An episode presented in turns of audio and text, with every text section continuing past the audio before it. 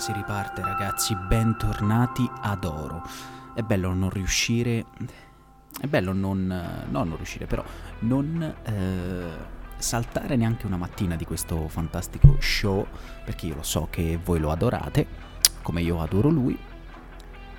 E... bene, siamo tornati finalmente e oggi di che cosa parliamo? Beh, eh, oggi ho avuto una piccola riflessione, in realtà una riflessione che avrei voluto portarvi un po' di tempo fa, ma che diciamo solo stamattina mi è venuto in mente di rifare. Avevo provato a registrare avevo provato a registrare questa puntata un po' di tempo fa, ma poi l'ho lasciata nell'oblio, ma secondo me andava in qualche modo riportata su, su questo microfono questa storia che secondo me è molto molto interessante.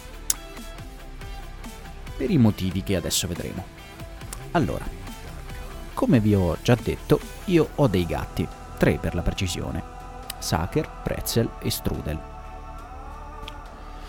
E purtroppo viviamo, io e la mia fidanzata, nella condizione di non poterli fare uscire quando più ci pare ci piace, perché purtroppo i nostri vicini di casa, guarda un po', ehm, hanno, mm, alcuni dei membri di questa famiglia hanno paura dei gatti. Lo so, lo so, sembra assurdo, ma purtroppo quando si parla di fobie non si può scherzare. E quindi questa signora, eh, avendo paura dei gatti, eh, ci ha chiesto naturalmente di non farli uscire nelle ore in cui lei potrebbe trovarsi sul balcone, perché davvero l'ho vista e questa signora davvero è terrorizzata da, dalle bestie, appena ne vede una fugge a gambe levate. È incredibile, ma succede. Ma eh, naturalmente uno non è che può pretendere insomma, che i gatti stiano sempre dentro casa.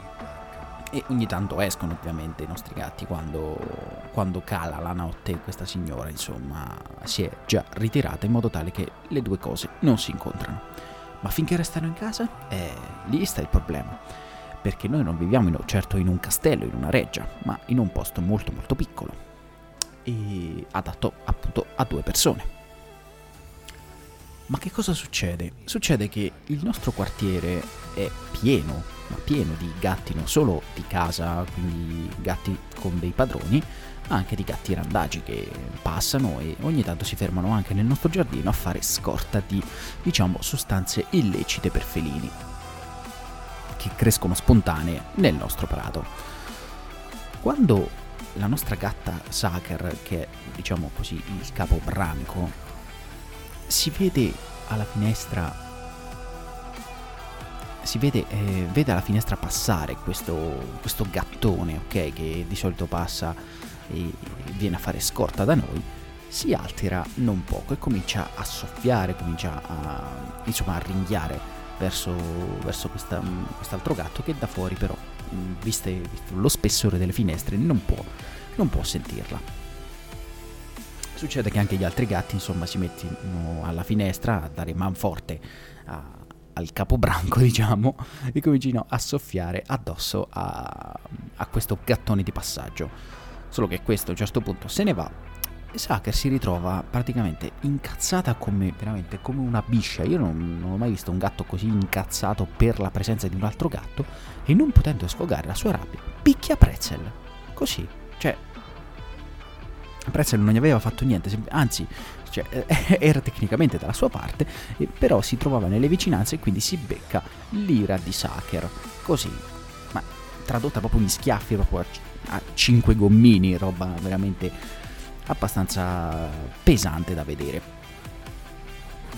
Ora, mi sono interrogato sul motivo per cui Sager dovesse picchiare Pretzel, perché dovesse sfogare la sua intensa rabbia sull'amica, perché in fondo loro sono cresciute praticamente insieme, cioè sono a casa mia da quando erano cucciole, proprio di, pochi, di poche settimane, quindi mi, mi, sono, mi sono, chiesto il perché, queste, sa, perché Saker dovesse picchiare Pretzel. E mh, mm, ripensandoci, eh, mi sono ricordato di, del podcast di Giallo di cui vi ho parlato eh, in un carosello. Ecco, che cosa succede? Ehm, Carlo Lucarelli una volta parlò dell'esperimento no, mi sono sbagliato perché non l'ho, visto, non l'ho sentito su Di Giallo, ma l'ho sentito parlare da, da Natalino Balasso. In realtà, scusate, però ascoltate Di Giallo che comunque è figo.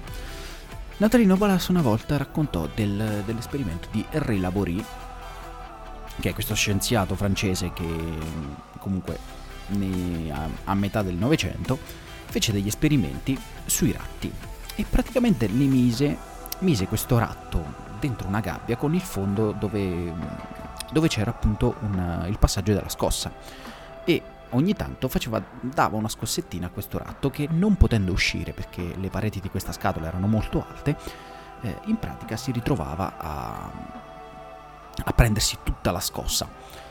Quando invece il ratto era in compagnia di un altro ratto, eh, invece di diciamo, prendersi la scossa da solo, eh, si sfogava, sfogava la propria rabbia, la propria frustrazione addosso all'altro gatto. All'altro ratto, non all'altro gatto. Insomma, i due ratti cominciavano a picchiarsi selvaggiamente quando venivano appunto colpiti dalla scossa. Ecco, questo esperimento che cosa comportò? Il fatto che mm, il ratto che era rimasto da solo nella gabbia sviluppava malattie. Quando veniva appunto a contatto con la scossa sviluppava ulcere, il suo pelo si, eh, si ingrossava, diventava brutto come, come la morte e alla fine il ratto si ammalava. Quando invece i ratti che erano in compagnia si menavano, tutto andava bene, i ratti potevano sfogare la loro rabbia e quindi eh, non sviluppavano malattie e rimanevano entrambi sani. Ecco, io credo che questo sia successo ai miei gatti, il fatto che loro, per mantenere la loro sanità, avessero deciso volutamente di picchiarsi per mantenere, per sfogare il loro stress e quindi non ammalarsi. Quindi io penso anche questo, che i gatti che vivono in casa è meglio che vivino con altri gatti, non solo con, con, gli umani, per appunto per la loro sanità, per avere sempre compagnia quando noi per esempio andiamo al lavoro e anche per poter sfogare tutta la loro gioia, tutta la loro forza. Ed è giusto così, perché almeno quando i gatti sono pieni di forze, pieni di energie, non scagliano la loro rabbia contro se stessi e si ritrovano insomma sempre sani e forti niente, io spero che questa piccola puntata, quasi a tema scientifico se vogliamo, vi sia piaciuta. Io vi ricordo che potete trovarmi sul, eh, sull'internet eh, all'indirizzo chiocciola, chiocciola Vargion su Twitter oppure eh, telegram.me slash eh.